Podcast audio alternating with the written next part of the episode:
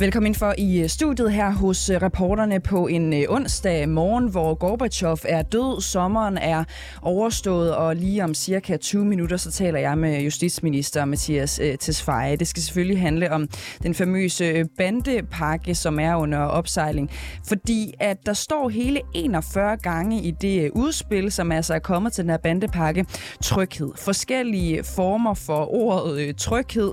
Problemet er bare, at vi aldrig har været tryggere i Danmark, så det skal jeg selvfølgelig lige spørge Mathias Tesfaye, hvordan det her det øh, hænger sammen. Lidt øh, senere så skal vi også øh, tale med Torben Ørting, fordi han er ude med en skarpe kritik af regeringen, ja i virkeligheden alle vores politikere, fordi han mener, at de nøler, når det kommer til at sætte forsvaret først. Mit navn det er Cecilie Lange. Velkommen indenfor for her hos reporterne.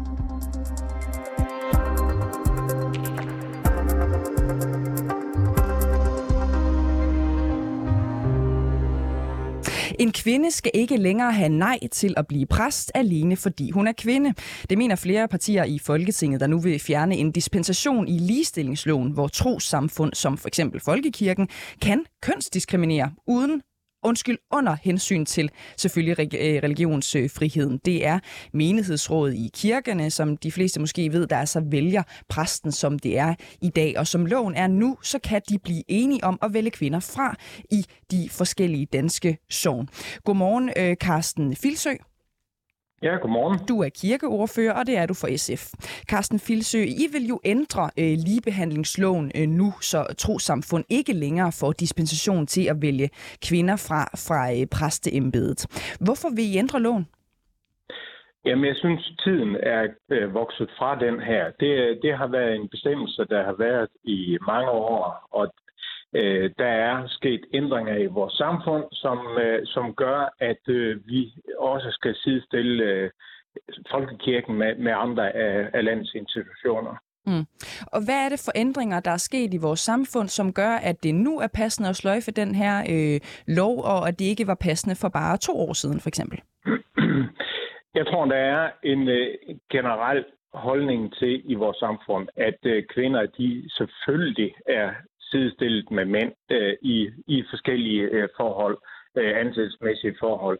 Det skal selvfølgelig være, stadigvæk være sådan, at man kan lave en helhedsvurdering, når man sidder i et ansættelsesudvalg, og man synes, hvis man har øh, hvad skal man sige, lige kvalificerede ansøgere, om man vælger en mand eller en kvinde. Har man eksempelvis en, øh, en meget øh, kvindedomineret personalegruppe, øh, jamen har man en, en meget kvalificeret mandlig ansøger, jamen så skal det selvfølgelig være muligt mm. at, at tage vedkommende. Men det skal ikke være sådan, at man på forhånd som kvinde er dømt ude.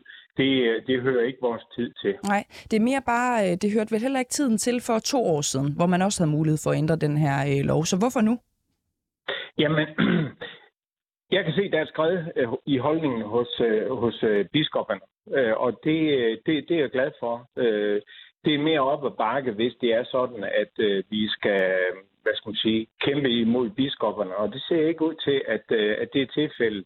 Jeg vil meget gerne være med til, at vi ændrer den regel nu her. Kunne man vente den om at sige, Carsten Filsø, at biskopperne i Danmark øh, er mere progressive, end politikerne er? Nej, det tror jeg ikke. Øh, jeg, jeg hører i hvert fald fra forskellige sider, at øh, man er meget indstillet på, at øh, vi skal gå ind og ændre det her nu. Mm.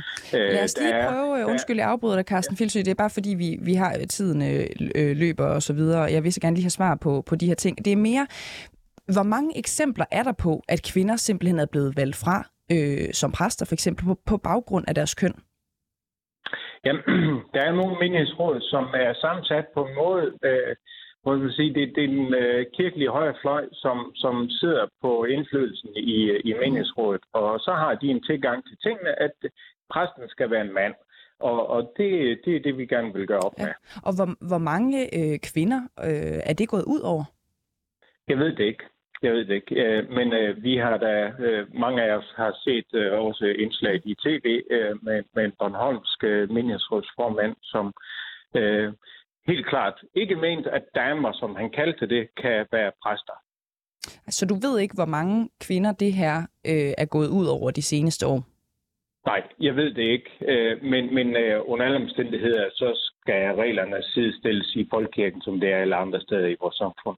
Okay der er jo religiøse mindretal, som gerne vil bevare retten til at vælge kvindelige øh, præster fra øh, for eksempel Indre Mission. Du nævnte også lige et tilfælde øh, fra Bornholm her for et, for et kort øjeblik øh, siden. Hvorfor skal de egentlig ikke have retten til at praktisere deres øh, religion, sådan som de gerne vil? Vi har jo øh, religionsfrihed øh, i Danmark, ikke? Ja, det har vi, men inden for den, øh, altså folkekirken er jo også en kirke, som, som øh, den danske stat er inde over. Vi betaler også via, via skatten til præsternes løn. Øh, der er forskellige mindretal, der er forskellige andre øh, trosretninger, hvor, hvor den danske øh, stat ikke er inde over. Øh, jeg mener principielt, øh, ligestillingsloven bør gælde alle, men, men, men altså nu øh, tager vi diskussion omkring folkekirken, fordi øh, øh, hvad skal man sige, en dansk stat har, har aktier i den, nær sagt. Mm. Det er mere er der ikke en risiko for, at det bliver sværere og sværere i Danmark at stå ved den religion, man nu har valgt, og at tro på den måde, man har lyst? Hvis det altid har været sådan, jamen her i lige præcis øh, vores øh, øh, kirke, der vil vi altså ikke have kvindelige præster. Øh, risikerer man ikke, at det bliver sværere og sværere at være troende i Danmark? Det tror jeg ikke. Øh, men omvendt, så synes jeg også, at der skal være nogle grundvilkår, hvor man siger, jamen er man medlem af en, øh, af en organisation, af en forening, så er der nogle grundvilkår, som skal være opfyldt. Øh, det bliver ligegyldigt det hele, hvis det er sådan, at man kan lave undtagelser for alt muligt. Jeg synes jo, det lyder som om, at den her sag sådan set er vigtig øh, øh, for dig, øh, Carsten Filsø. Så jeg, jeg vil lige vende tilbage til noget af det, vi var inde på tidligere. Øhm, hvorfor vil I egentlig lige klappe den her af med biskopperne og, og folkekirken, inden I går ind og ændrer loven? Jamen, jeg synes, at det er, jo, det er jo den, det, er det, jeg hører også kirkeministeren sige, det er, at uh, lad os lige prøve at, at, at høre ud i, i, uh, i folkekirken. Hvad hvis de siger nej? Hvordan vil Jamen, det tror jeg ikke, det gør. Hvad hvis de gør, det, det, det tror jeg, jamen, hvis, hvis de gør, jamen, så har vi jo en seriøs overvejelse som, som politikere. Ja. Øh, når vi hører, sender høringer ud om det, der er hendes, jamen så står vi jo i en situation, hvor vi skal tage, træffe en beslutning. Det er ikke altid, vi følger en, øh, en indstilling. Men under alle omstændigheder, så mener jeg, at det er en uskik at lave ændringer af reglerne, uden at vi hører dem, øh, dem der er omfattet af det. Men Carsten Filsø, hvad hvis de siger, nej, vi er ikke klar til at ændre øh, den her lov. Vi vil, vi vil stå på det, øh, som, som er grundlaget lige nu. Går I så ind fra SF's øh, side og siger, alle de gode argumenter, du er kommet med øh, i dag. Tiden er øh, til, at vi ændrer det her. Ja, det kunne godt være, at vi gør. Øh, det vil jeg ikke øh, sige øh, helt klart. Øh, men, men, men altså vores Hvorfor vil du egentlig ikke sige klart... det helt øh, klart, øh, øh Carsten? Ja, men, øh, jeg kan godt høre på dig, jeg... det er vigtigt for dig, det her, ikke? Ja, men hvis jeg forud for en høring siger, at øh, det er lige meget, hvad I, øh, hvad I kommer med af svar, så, så, så vil jeg beslutte sådan og sådan. Øh, så synes jeg ikke, det er at være ordentligt. Øh, lad os uh, høre, hvad de siger, og, og så må vi tage den snak. Uh, og, og det har jeg jo prøvet i så mange sammenhænge, at uh, der skal træffes en beslutning efter en høring, og det er ikke sikkert, at alle bliver glade, uh, når den beslutning den bliver truffet. Men, men lad os nu høre folk først. Hvad er egentlig vigtigst for dig? Øh, ligestilling eller retten til at praktisere øh, tro? Jeg vil helt klart prioritere ligestilling. Det, øh, det, det vil jeg. Det er øh, men, men, men, men altså, jeg, jeg, jeg, tror, jeg tror sagtens, man kan rummes under samme, øh, under samme paraply. Det, det kan jeg ikke forestille mig andet. Carsten Filsø, det er klar snak. Øh, tusind tak, fordi du var med her til morgen. Selv tak. Altså kirkeordfører for SF.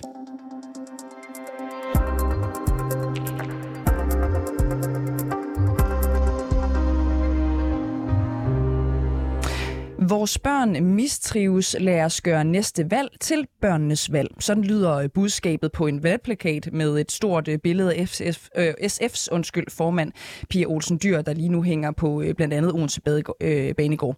Men når det kommer til at hjælpe de børn, som Langeland Kommune nu har indrømmet, er blevet fejlbehandlet og dermed tvangsfjernet på et potentielt ugyldigt grundlag, ja, så hugger SF altså bremsen i. For mens øh, politikere fra Venstre og Radikale Venstre vil have kommunens familieafdeling til at tage ansvar til at sige undskyld til de her berørte familier og genåbne sagerne, ja, så kæmper SF, der jo også har borgmesterposten i kommunen, altså hårdnakket imod. Nu kan vi sige godmorgen til dig, Jesper Skovhus. Godmorgen. Du er byrådsmedlem, det er du for Venstre, og så er du også medlem af børne- og skoleudvalget i Langeland Kommune. Øh, ja, Jesper Skovhus, øh, mandag, der mødtes I jo i udvalget, hvor I blandt andet skulle drøfte håndteringen af de her børnesager. Ja. Hvad mener du, at der skal ske med de her sager allerførst? Jamen, jeg synes, at, øh, jeg, synes, at øh, jeg tror, vi, vi har brugt udtrykket at kigge ned i dem. Altså få, få kigget rigtig grundigt på de sager. Og så synes jeg jo dybest set, øh, at, og det har hele tiden været min tilgang til det, at vi kan ikke have, vi kan ikke have børn, der er, der er, hvad hedder det, um, der er taget fra deres forældre, hvis der er fiflet i sagerne. Ej, og, og, og det er jo i hvert fald det, at der nu også indrømmes nu, at der er øh, stor tvivl der har været mange øh, fejl i håndteringen af de her sager, i hvert fald i tre tilfælde, som vi har afdækket her øh, på reporterne. Ikke? Øhm, Jesper Skovhus, skal de her børn, som jo har været udsat for ulovlig sagsbehandling for det første, skal de hjem til deres forældre, mens sagerne genbehandles? Og der, der, det, det, det, der spørger du jo, altså på, jeg, jeg er jo tøjhandler, jeg er jo ikke sagsbehandler. Mm. Jeg vil i hvert fald sige det på den måde, jeg synes, at, øh, at, at øh, Altså, vi, vi, kan, vi, jeg hverken kan eller må sagsbehandle. Jeg har jo heller ikke forstand på det. Øh, det vi jeg ønske, jeg havde. Øh, men jeg kan sige, at øh, jeg kan jo forstå, at der er en professor, der udtaler, at det skal de. Mm. Og uh, min tilgang til det, det er, at jeg synes, vi skal kigge på de sager meget, meget hurtigt og finde ud af, om de her fejl kan have haft den betydning. Og det synes jeg, at, uh, at, uh, at det, det skylder vi simpelthen de forældre, og ikke mindst børnene. Og, og er, der, er der mindste tvivl om, at, øh, at, øh, at det her det kan have haft betydning for sagens udfald, så bør de børn sendes hjem. Ja. Det er jo også, nu ved jeg ikke, har du børn, øh, Jesper Skovhus? Ja, to stykker. Ja. Hvis, hvis du kigger på det fra den stol, ikke, og det ved jeg godt kan være svært øh, en gang imellem, hvis det var dine børn, som potentielt var blevet fjernet på et øh, ulovligt og øh, forkert grundlag, vil du så mere klart sige, at de skulle hjem med det samme? Hvis det, jeg vil gøre nøjagtigt det samme som de her forældre, hvis det var mine børn.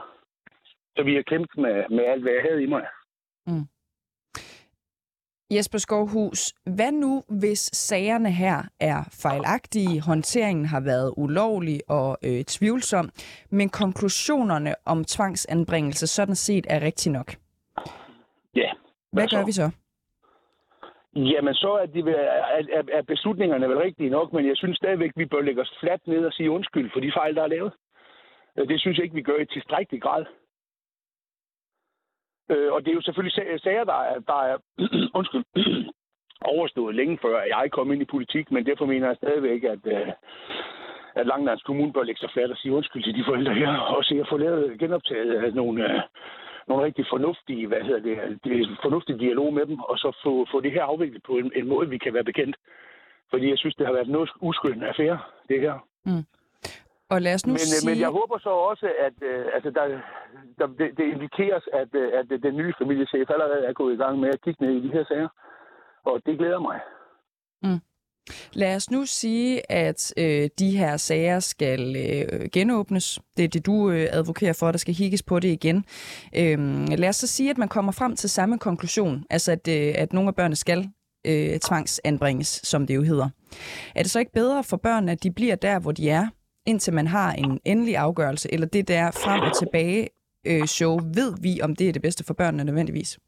Det er jo lidt det, der, det der netop det, jeg siger, at, at det ved vi ikke. Øh, det, det, det, det, jeg kan bare forstå, at, øh, at det skulle der være en, øh, en, en professor, der har udtalt sig om. Mm. Øh, men, men, men, men det er jo det, hvor jeg siger, nej, jeg synes, at man skal optage den gode dialog, og det skal man skynde sig at få gjort. Og så skal man få fundet ud af, jamen, skal de her børn tilbage? Er der nogle, er der nogle muligheder i det? Øh, og, og det er der, hvor jeg siger, at jeg kan ikke sagsbehandle, og vi, vi, vi kigger i øvrigt heller ikke, får slet ikke lov til at kigge så dybt ind i de sager. Mm. Øh, som politikere. Så, så det, man kan sige, det er, jeg har også set de beviser, I har, og ud fra dem, der mener jeg i hvert fald, at det, der, der, der er foretaget ting, der er, er stærkere end at ret i komme. Det var også min, min tilgang til tingene ja. i mandags, at uh, vi er nødt til at, uh, at, at få kigget, om de her sager, de holder. Og så prøv lige at lade os hoppe tilbage til det møde, du henviser til øh, i, i, i mandags, ikke? Altså øh, for to dage siden, mødet i børne- og sociale udvalget. Øh, fordi der skulle I enten godkende eller skrotte en udtalelse til Ankestyrelsen, hvor kommunens ja. familieafdeling altså indrømmer de her meget væsentlige fejl og lovbrud i de her sager, hvor børn altså er blevet tvangsanbragt. Øh, du mener ikke, siger du til det her møde, at den her udtalelse, øh, som ligger på bordet, den tydeligt nok forklarer, hvad der er sket og hvor ansvaret ligger. Hvad, hvad er det, du synes, der skal fremgå mere øh, tydeligt? Jamen, jeg synes simpelthen, at, at, at vi skal være meget mere undskyldende. Jeg synes simpelthen, at vi skal... Øh, for det første skal vi vide, hvad er det, der er sket. Hvordan er de fejl... Øh, hvad, hvor er det præcis, de fejl er foretaget?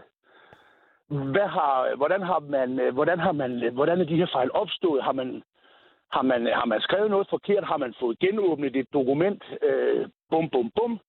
Og så synes jeg ganske enkelt, at man skal ligge sig fladt. Øh, det, der, det, det er muligt, at dem, der, der, der, der bærer skylden, slet ikke er i virksomheden mere. Det skal jeg ikke kunne sige. Men jeg mener bare, vi er nødt til at sige undskyld ordentligt. Og, og vi skal skulle mene det her. Mm. For det er en rigtig, rigtig grim sag for Langland. Og det, det, jeg, jeg holder ufattelig meget af vores øl, så jeg vil være meget, meget ked af, at, at, at jeg synes, det er, det, det er en skamplet for, for Langeland lige nu, at vi har den her sag, og at den ikke er håndteret endnu, for det er jo, det er jo ved at være et godt stykke tid siden, mm. at den rent faktisk dukkede op. Ikke? Så det synes jeg. Til mødet her, der er der jo faktisk flertal for, at den her udtalelse, den skal skrives om. Øhm, ja. Altså, at den skal skærpes, at man skal øh, gøre mere det, du siger om, altså mere lægge sig fladt ned, mere sige undskyld, øh, og så nogle forskellige ting, ikke? Jo. Men så hugger de to SF'ere i udvalget, altså bremsen med bremsen i, ved at bruge deres, og, og det er noget, som øh, det måske ikke er alle, der lige kender til, øh, en såkaldt stansningsret, som man jo har, når man sidder i sådan et udvalg.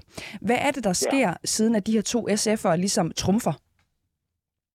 Jamen, det synes jeg du skal spørge SF'erne om. Øh, altså, SF har jo... Har jo øh, jeg kan ikke så godt sige, at jeg tror, de, de deler deres borgmesters holdninger, der ikke er så meget at komme efter.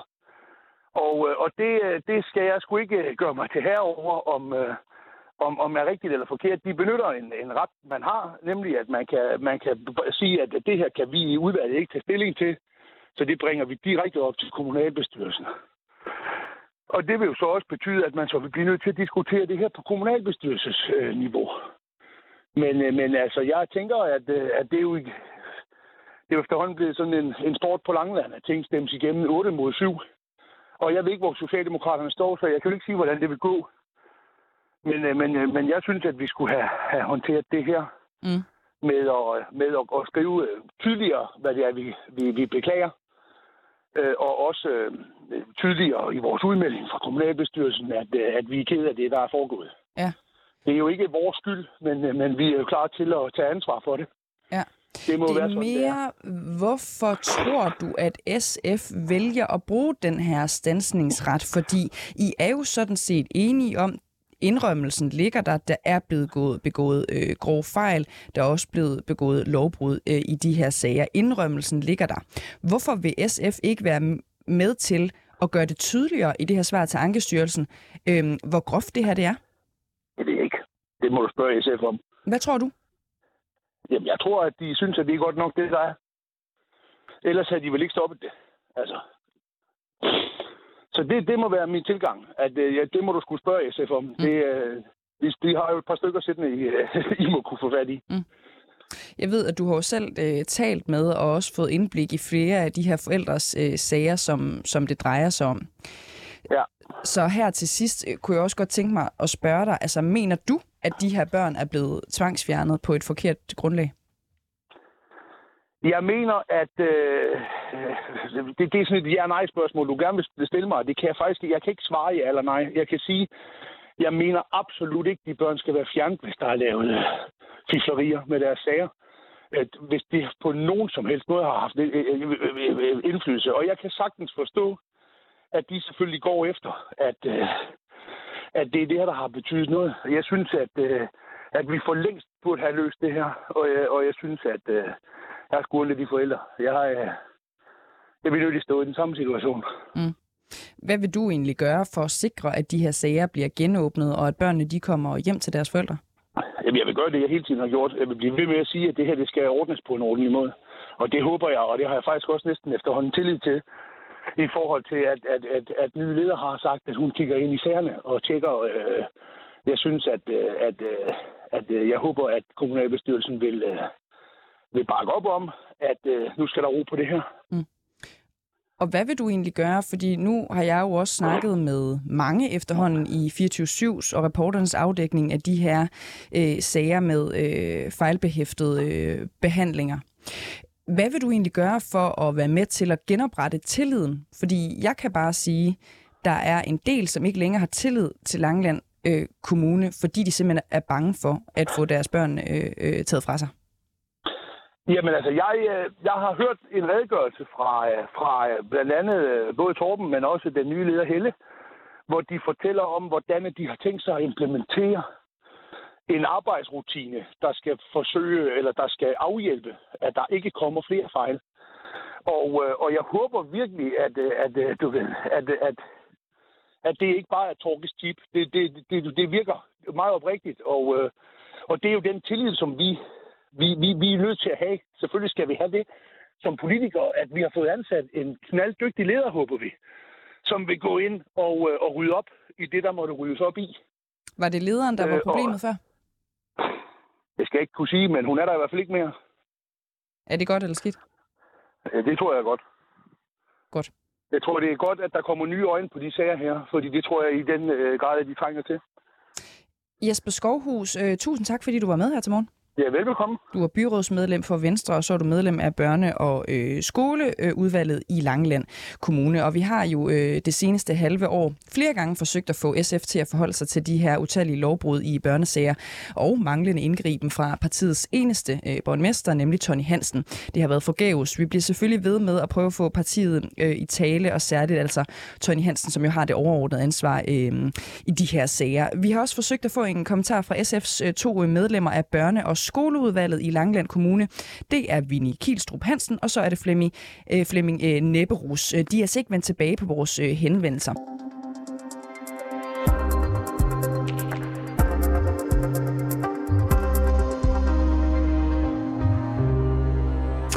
Der skal endnu engang sættes hårdere ind mod rocker og bander i tryghedens navn. Sådan lyder det i regeringens udspil til en ny bandepakke. En version af ordet tryg optræder hele 41 gange i det her bandeudspil. Til sammenligning så optræder versioner af ordet forbyg seks øh, gange. Mathias Tesfaye, øh, godmorgen og velkommen. Godmorgen. Du er socialdemokratisk justitsminister. Øhm, Mathias Tesfaye, hvorfor er der brug for jeres øh, bandepakke, når danskerne nærmest aldrig har været tryggere? På den ene side, så går det rigtig godt med trygheden i Danmark, øh, fordi vores tryghedsmålinger viser, rekordmange af os er trygge i vores lokale samfund. Men samtidig så viser den, at der er nogle områder af Danmark, de udsatte boligområder, hvor alt for mange oplever organiseret kriminalitet som en del af deres lokale miljø. Øh, og det bliver vi nødt til at tage alvorligt. Også os, der bor uden for de udsatte boligområder. Mm. Ja, nu finder jeg bare lidt tal frem. Ikke? Det er 90 procent af borgerne i Danmark, som føler sig trygge. Det viser jo dit eget ministeriums øh, tryghedsundersøgelse, som er udkom for nylig. Alligevel så fylder tryghed utrolig meget i regeringens nye bandeudspil. Så hvorfor kommer den her bandepakke mod utryghed nu, når så mange faktisk er trygge? Den samme undersøgelse viser også, at hver tredje beboer i udsatte boligområder har oplevet organiseret kriminalitet i deres lokale samfund. Og at hver femte af os, når vi tager øh, kollektiv trafik, er på stationerne, for eksempel på S-togsnettet, er utrygge. Så vi skal på den ene side jo ikke male fanden på væggen, fordi det går rigtig godt med utrygheden. På den anden side er der alvorlige problemer nogle steder i vores samfund. Så når vi siger, at vi har lige givet DSB mulighed for for eksempel at have uniformerede vagter på S-togstrækninger, det er blandt andet her på Københavns Vestegn, hvor jeg selv bor, så er det for at sige, at din datter kan godt tage i byen, hun kan godt tage S-toget hjem. Der er ædru voksne med uniformer i toget. Det skal vi på den ene side gøre, og på den anden side, så skal vi også være klar over, at langt de fleste togstrækninger, langt de fleste afgange er trygge. Det er det samme med boligområderne. Der er altså nogle boligområder, hvor at der er åbenlyst hashsalg, og hvor at øh, vi har meget svært ved at få folk til at vidne, for eksempel. Selvom vi kan se på overvågningskameraer, at de står og kigger på, at der foregår noget, så tør de ikke vidne. Mm. Så vi, vi, den her pakke er skræddersyet til at sætte ind over for den organiserede kriminalitet. Mm bande og rocker, fordi vi kan se, at der er nogle særlige af vores medborgere, der er ekstremt meget plaget af det. Ja, og her taler du så om den oplevede tryghed, hvor du også henviser øh, til, hvad, hvad der altså opleves i nogle udsatte øh, boligområder. Det er jo noget andet, er måske også vigtigt at sige over for lytteren, det er noget andet end den konkrete tryghed. Så når I vil sætte ind i de udsatte områder, handler det altså om oplevelser og ikke om, hvor stor risikoen reelt er for grov kriminalitet. Så hvad er egentlig vigtigst for dig og for regeringen? Er det, at man føler sig tryg i et område, eller at det er trygt at færdes i et område? Jamen, tryghed er jo en følelse. Det kan man ikke skrive ind i et Excel-ark. Hvis en ældre dame har et problem med at gå ned til æstet om aftenen, fordi der står otte drenge og råber og skriger ned foran 7-Eleven, så er det svært at sige til hende, bare rolig. De er ikke farlige. Det er ligesom det, er det, mere, hvad, der, som... hvad der egentlig er vigtigst jo, jo, jo, Altså, men, er det den oplevede tryghed, eller at det rent faktisk er trygt? Jamen, men med al respekt, det er noget frygteligt sniksnak. Da okay. jeg var dreng og gik med aviser i villakvartererne, så skete det jo tit det, at der var en hund, der gøede af mig og løb efter mig, og så kom ejeren ud og sagde, bare roligt, den gør ikke noget. Det kan godt være, om klokken er halv fem om morgenen, der er pisse mørkt, jeg går her med mine aviser. Det gjorde mig da pisse bange. Mm. Sådan er der masser af medborgere i vores samfund, der har det. Og der skal vi passe på med, at det her ikke ender op med at blive en akademisk diskussion. Fordi hvis folk har problemer med at tage ned til deres station om aftenen, hvis, der hvor jeg selv bor, der hvor jeg afleverer min egen datter i, i daginstitution, der var der i lang tid folk, der stod og solgte has lige ude foran. Det kan man da ikke sige til folk. Jamen, det, de gør jo ikke noget. Nej, det er meget muligt, men jeg synes, det er utrygt, at der er et hasmarked lige uden for min datters daginstitution. Og, det, og, det, og derfor så, tryghed er jo også følelsen af at kunne være i sit eget lokalsamfund og vide, at det ikke er de organiserede kriminelle, der har taget over. Grunden til, at jeg spørger, øh, om det er vigtigst, at man oplever tryghed, eller om der rent faktisk er trygt. Det er jo fordi, at der er så stor øh, forskel på, hvor mange gange tryghed for eksempel øh, øh, nævnes øh, i udspillet, kontra for eksempel øh, forebyggelse. Så jeg spørger bare lige en gang til. Synes du og regeringen, at det er vigtigere med oplevet tryghed, end at der rent faktisk er trygt, at der øh, for eksempel er øh, meget kriminalitet? Men der er jo ingen forskel på det.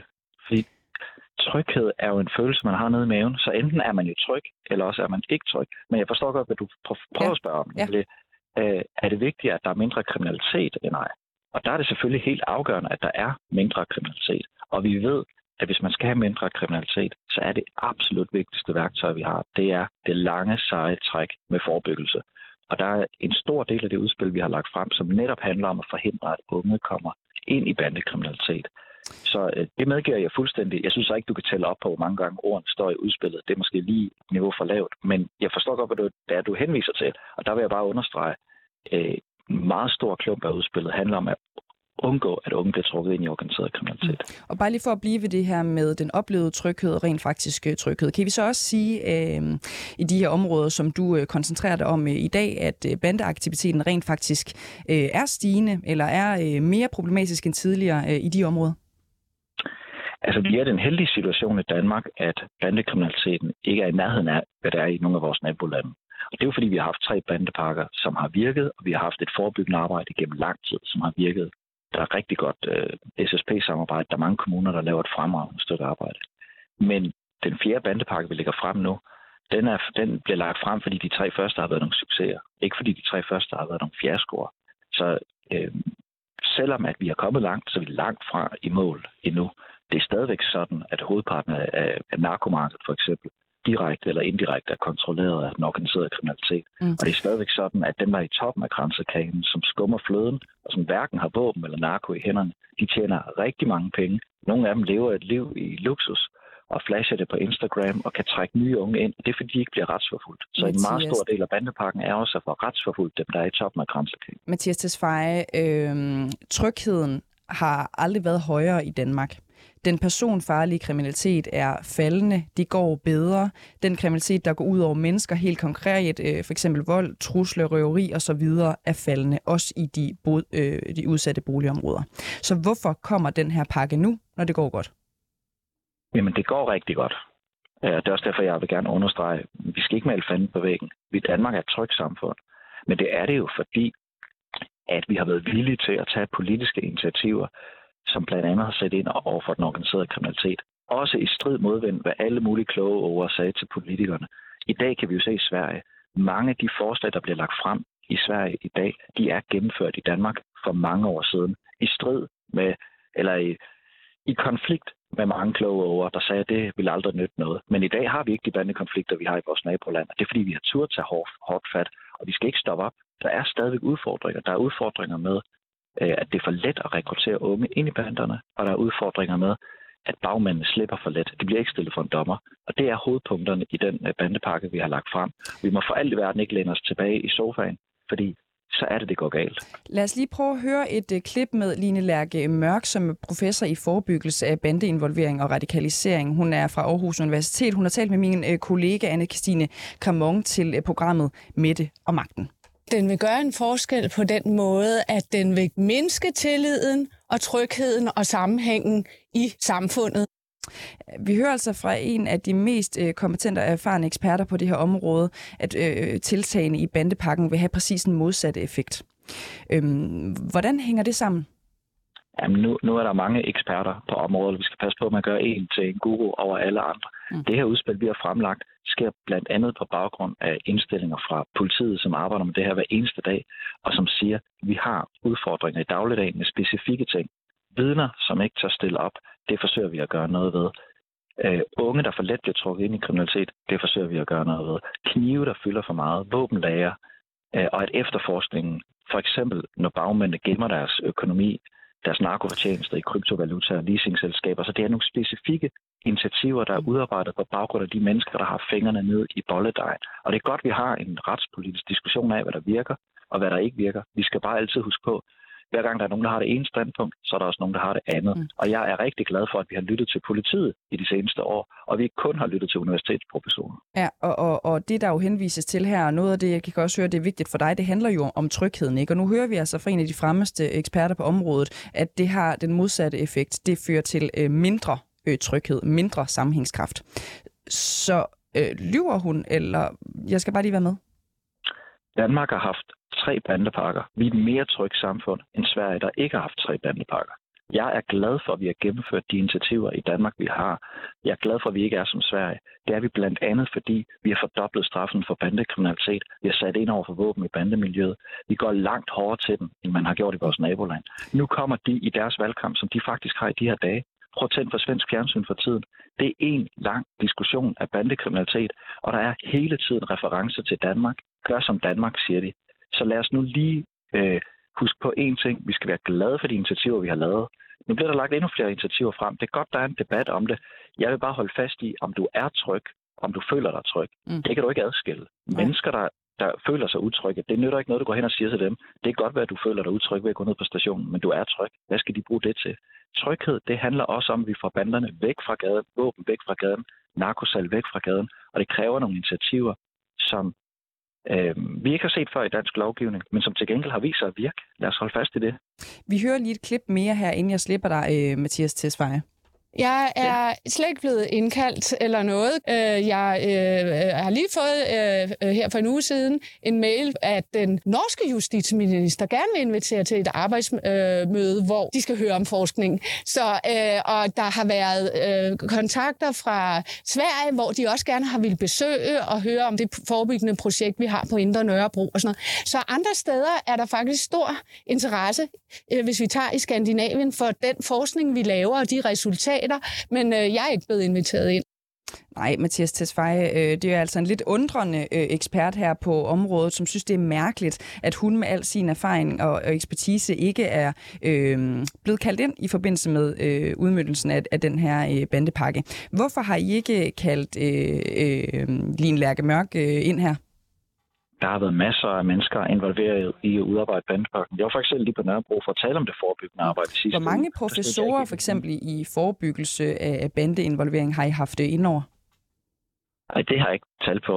Øh, og jeg er heller ikke sikker på, at du skal forestille dig, at politikudvikling foregår sådan. Altså, vi er jo i kontakt med vores myndigheder, for eksempel politiet, anklagemyndigheden, kriminalforsorgen, og, og de er jo i kontakt med masser af mennesker. Jeg er selv hele tiden i dialog med mennesker, som jeg fortalte lige før. Jeg var på Nørrebro i sidste uge, jeg var i Voldsmose ugen før, jeg har været i Gellerup, jeg har været masser af steder for at tale med folk, som arbejder med det her til daglig, så det, det er på ingen måde fremmed for mig. Jeg tænker bare, det giver jo meget god mening det der med, at hvis man gerne vil have øh, en pakke, som virker, at man så taler med de mennesker, der ved mest om lige præcis det, øh, det område. Så, så kan, kan du komme nærmere ind på et tal? Er det øh, to? Er det syv? Er det øh, 30? Hvor mange af de her eksperter, som øh, har arbejdet enormt meget med det her, har haft ind over den her øh, pakke? Den her bandepakke har været lang tid undervejs, og der har øh, hele tiden været inddragelse af folk, der arbejder med det til dagligt. Jeg vil bare holde fast i, at uanset hvad, så er der politiske diskussioner, og det er godt, der er det, men der er politiske diskussioner. Skal man kun lave forebyggelse, eller skal man også gå hårdt til banderne? Mm. Vi har gjort begge dele i Danmark. Det har været godt for Danmark. Og det er godt, at vi ikke lyttede på alle dem, der sagde, at straf ikke virker. Fordi det har vist sig, at i Danmark har vi ikke de samme problemer, som man har i vores nabolande. Det skal vi være glade for. Vi bygger videre på det nu, og den pakke, der er, er lagt frem nu, altså, den undskyld, ikke for jeg synes simpelthen ikke helt, du svarer, Mathias Tesfaye. Det er også derfor, jeg bliver øh, ved. Øh, er det en ekspert? Er det to? Er det tre? Hvor mange er det? Det er rigtig, rigtig, rigtig mange eksperter. Det kan jo ikke tælles på en eller to hænder, som har været involveret i udarbejdelsen af den her pakke. Det er jo ikke sådan, jeg sætter mig ned ved tastatur og skriver. Det er jo det er udviklet over mange måneder. Og det er jo sket på baggrund af et service eftersyn af de første tre bandepakker, hvor man har sat sig ned og set, hvad virker, hvad virker ikke, og hvad mangler vi at have af initiativer. Hvis man slår op i bandepakken, øh, så vil man kunne se, at det er meget, meget, meget lidt af det, der faktisk handler om strafskærpelser. Langt det meste af det handler om efterforskning, forebyggelse og hjælpe vidner for eksempel. Og det, der handler om strafskærpelser, det er særligt knyttet til våben. Fordi vi kan se, at der er for mange knive, fordi vi kan se, at der er et problem med våbenlager. Så det er, det er mange forskellige initiativer. Jeg synes også, det er meget simpelt at få det fremstillet som om, bandepakken det er bare strafskærpelser. Det er faktisk en ret lille del af det, fordi de tidligere bandepakker, der har lavet, de var markante strafskærpelser. Så vi er nået ret langt på det område. Det, der er problemet nu, det er særligt efterforskningen, hvor, som jeg sagde før, bandernes økonomi gemmes i dag i leasingselskaber, strømmandsvirksomheder, kryptovaluta. Det er ikke en sportstaske med krøllet 500 sædler, man finder i et skur et sted de er, igennem godt, så det kræver mange ekstra ressourcer. Og så er det forebyggelsesområdet. Og det at kriminalisere, det at, at uh, lokke folk ind i bandekriminalitet, som jo også er en del af den, af den svenske debat i dag. Så øhm, jeg, jeg, jeg, jeg er rigtig glad for, at der er diskussioner i den her bandepakke. Jeg synes måske bare, at nogle af dem, der udtaler sig, også bare lige burde, bare lige burde læse udspillet, fordi så vil man kunne se, at det faktisk er meget mange forslag, der også prøver at tage fat om noget af det, der nogen, der siger, der mangler, nemlig forebyggelsen. Mathias Tesfaye, justitsminister for Socialdemokratiet. Tusind tak, fordi du var med her til morgen. Selv tak. Godmorgen.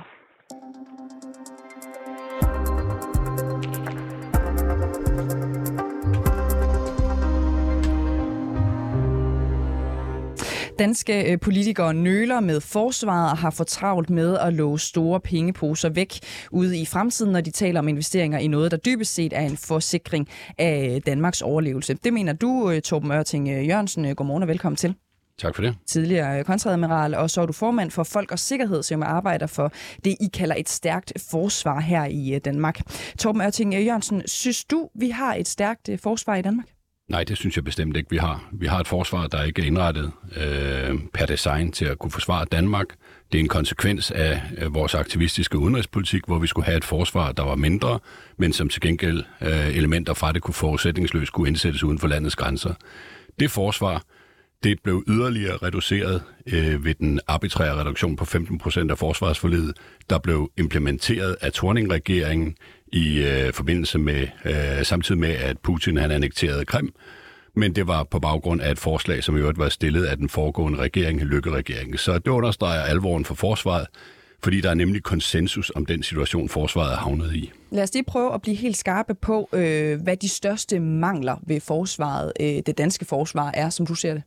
Jamen, de største mangler, det er, at vi ikke har et forsvar, som er indrettet til opgaven, som grundlæggende er at forsvare Danmark og dansk nærområde. Øh, det er en simpel konsekvens af, at vi etablerede øh, det kapacitetsbaserede forsvar.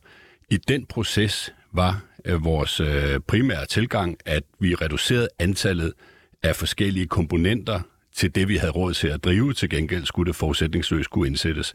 Det betød blandt andet, at man sagde farvel til øh, jordbaseret luftforsvar, man sagde farvel til øh, ubåde og til andre komponenter, som er helt afgørende for øh, forsvaret af Danmark og samtidig sagde man også farvel til den robusthed, der også er en nødvendighed for, at vi kan have et troværdigt forsvar i Danmark. Og det er jo altså den helt store øh, kritik fra din side øh, i dag, så det opfølgende spørgsmål er jo selvfølgelig, hvem bærer ansvaret for det? Jamen, det er tragedien ved det her, det er, at der er et bredt politisk øh, flertal bag den situation, som forsvaret er havnet i. Øh, det, der er problematisk i øjeblikket, det er, at vi ikke har en åben diskussion om det, fordi øh, jeg er egentlig ikke interesseret i den her diskussion om, hvem øh, der bærer ansvar eller hvad. Jeg er interesseret i, at man tager bestik af situationen, og så laver med lidt ild i øjnene og lidt vilje noget for at genopbygge det forsvar, vi har brug for. Det savner jeg totalt. Jeg savner totalt en debat om, hvad det er for et forsvar, vi skal have. Vi hører masser af ting om erhvervspolitiske udviklinger osv., hvor, som efterlader ind med et indtryk af, at det hele det er til for at fremme udviklingen af en dansk øh, forsvarsindustri. Der er ingen, der taler om, hvad forsvar vi skal have. Og det giver mig anledning til at tro, at alle de her planer, de var øh, lavet før øh, realitets øh, øh, wake-up-callet fra Ukraine, nemlig da vi troede, at vi skulle nok op på de her 2%, fordi det sagde amerikanerne og alle andre, men øh, der var egentlig ikke nogen grund til det, så vi kunne lige så godt bruge vores krudt på at finde ud af, hvordan at vi fik mest muligt ud af det, erhvervspolitisk og alle mulige andre. Det er bare ikke den virkelighed, vi ser på i dag. Nej, og du siger jo også øh, her, at du sådan set ikke er så interesseret i at tale om øh, skylden og, og ansvaret de der forskellige ting, for det er sådan set tværpolitisk, og det er sådan Absolut. set igennem en, en, en længere årrække. Men de selv øh, samme øh, politikere, de har jo nu forpligtet sig til, at Danmark senest i øh, 2033 bruger de her 2% af BNP øh, på forsvaret, og der bliver varslet milliardinvesteringer i fornyelse af materiel, øh, for eksempel de her 40 øh, milliarder til udskiftning af danske skibe i flåden. Øh, hvorfor er det ikke nok? Jamen, der er ikke noget nyt i det her. De her 40 milliarder til skibe, de var en kendskærning allerede før Ukraine. Det er bare øh, spundet ind i, at det er, i nu gør vi noget øh, konkret. Men i virkeligheden underbygger det den her øh, påstand om, at det at have en værftindustri i Danmark er strategisk interesse øh, for dansk sikkerhed. Hvilket i min optik er det rene vrøvl. Vi, vi, vi vil aldrig nogensinde få en flåde, og jeg er gammel flådemand, jeg vil ønske, at det var omvendt, men vi vil aldrig få en flådeprogram, der er i stand til at nære en blomstrende dansk værftindustri. Det har vi derimod på den civile skibsfart, hvor øh, redere tjener store penge på at fragte øh, verdenshandler, hvor vi virkelig er en stormagt. De kunne placere ordre på øh, de civile værfter, hvis de vil genopbygge en værftindustri. Men det kan man ikke, fordi at man kan ikke få det til den rigtige pris. Vi er ikke konkurrencedygtige på de her områder, så vi må gøre noget andet. Det, som irriterer mig allermest, det er, at vi ikke har nogen diskussion om forsvaret. Vi har ingen diskussion om, hvad det er for et forsvar, vi skal have. Vi har en forsvarsledelse, der på det område er tavse som graven. Og så har vi alle de her agendaer, som drejer sig om alt andet end forsvaret, som bliver kørt ud med klaphat og fanfare og trommer. Og det er jo stærke organisationer, der står bag. Det er dansk industri, det er dansk metal, det er dansk erhverv, det er rædderiforening osv. osv. Det er virkelig stærke kræfter, der er ude og lobby for den her erhvervspolitiske dagsorden. Og jeg vil gerne sige, der er ikke nogen modsætningsforhold mellem en stærk forsvarsindustri og så forsvaret, men det starter og slutter med forsvarets behov. Og her er jeg virkelig bange, fordi hvis man ser på, hvor lang tid det har taget for eksempel at få, øh, jord, eller få øh, nærluftforsvaret til den brigade, vi kæmper med at få opstillet, så er det en kendskærning, eller så begynder jeg at blive mistænkelig over, at man måske er i gang med at lave et eller andet dansk projekt, som kan løse den opgave frem for at købe den hyldevar, som de soldater, der gør tjeneste i brigaden, har et skrigende behov for. Og så begynder jeg at, at, at få fornemmelsen af, at hele den her store erhvervsplan, den i virkeligheden lægger hindringer i vejen for, at vi hurtigst muligt får et stærkt forsvar. Vi har fregatter, der har sejlet en, en tredjedel af deres levetid med missilcontainere, som blandt besætningen kaldes katedralen, fordi de er lige så tomme som Roskilde Katedral eller Domkirke på en, øh, en hverdag. Der er ingenting i dem.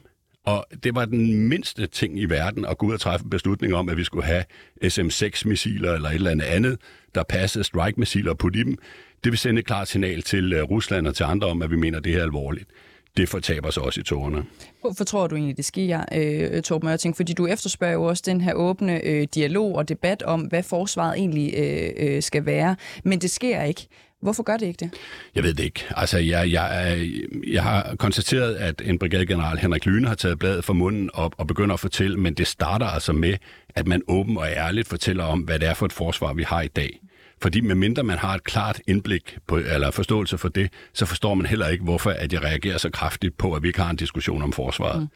Det er utilstrækkeligt, og vi skal skifte gear. Der skal være ild i øjnene, og nu nærmer vi os et valg, og min forening vil gøre alt, hvad vi kan for at tvinge politikerne til at komme med nogle klare udmeldinger. For en ting kan jeg i hvert fald konstatere, det er politisk konsensus om forsvaret er ikke en farbar vej, hvis vi vil have noget, vi kan føle os trygge ved, og som undgår, at vi skal hamstre jodtabletter og andre ting, mm. som vi har set. Ej, og, og der er jo sådan set et kommende forsvarsforlig på vej i hvert fald, hvor politikerne på den ene eller den anden måde skal blive enige om, hvor pengene til forsvaret skal findes, og hvor de skal bruges. Og jeg er lidt nysgerrig på, hvor du mener, Tørp Mørting, at de her milliarder til forsvaret kan findes, og hvor du mener, at de skal bruges lige nu. Jamen, pengene skal jo selvfølgelig findes på, på vores øh, øh statsbudget, og det er jo det, man har allokeret. Man har øh, givet os lov til at gå ud over de grænser, der er sat i EU for, hvordan man kan øh, udvikle øh, eller have underskud på, på statsfinanserne. Så, så, så det er en politisk opgave at, at se det. Og jeg vil gerne sige, at det er også derfor, det er nødvendigt at få en, få en politisk diskussion omkring forsvaret, fordi det her, det kommer til at gribe ind. Vi kan ikke rekruttere folk øh, til at fylde hullerne op i forsvaret, så vi kommer til at tale om øget værnepligt, bredere øh, øh, kvinder øh, øh ind som værnepligtige osv., en hel masse andre ting, som er indgribende i vores allesammens tilværelse, og det kræver en folkelig debat og en folkelig diskussion. Den mangler vi, og vi mangler den, fordi der ikke er kommet noget konkret øh, udspil fra forsvarets ledelse om, hvor man bevæger sig hen. Det eneste, vi kan se, der er, er søsat, det er øh, digitalisering af forsvaret, det er øh, øh, erhvervspolitiske initiativer, og så er det en konstatering af, at vi ikke havde nogen patroner på et tidspunkt, fordi en, en leverandør ikke leverede til det, og vi har i hvert fald ikke de soldater, der skal til til at klare en tredje rotation i øh, de baltiske lande. Torben Ørting Jørgensen, tusind tak, fordi du kom her til morgen. Tak. Forhenværende kontradmiral, så er du formand for Folk og Sikkerhed.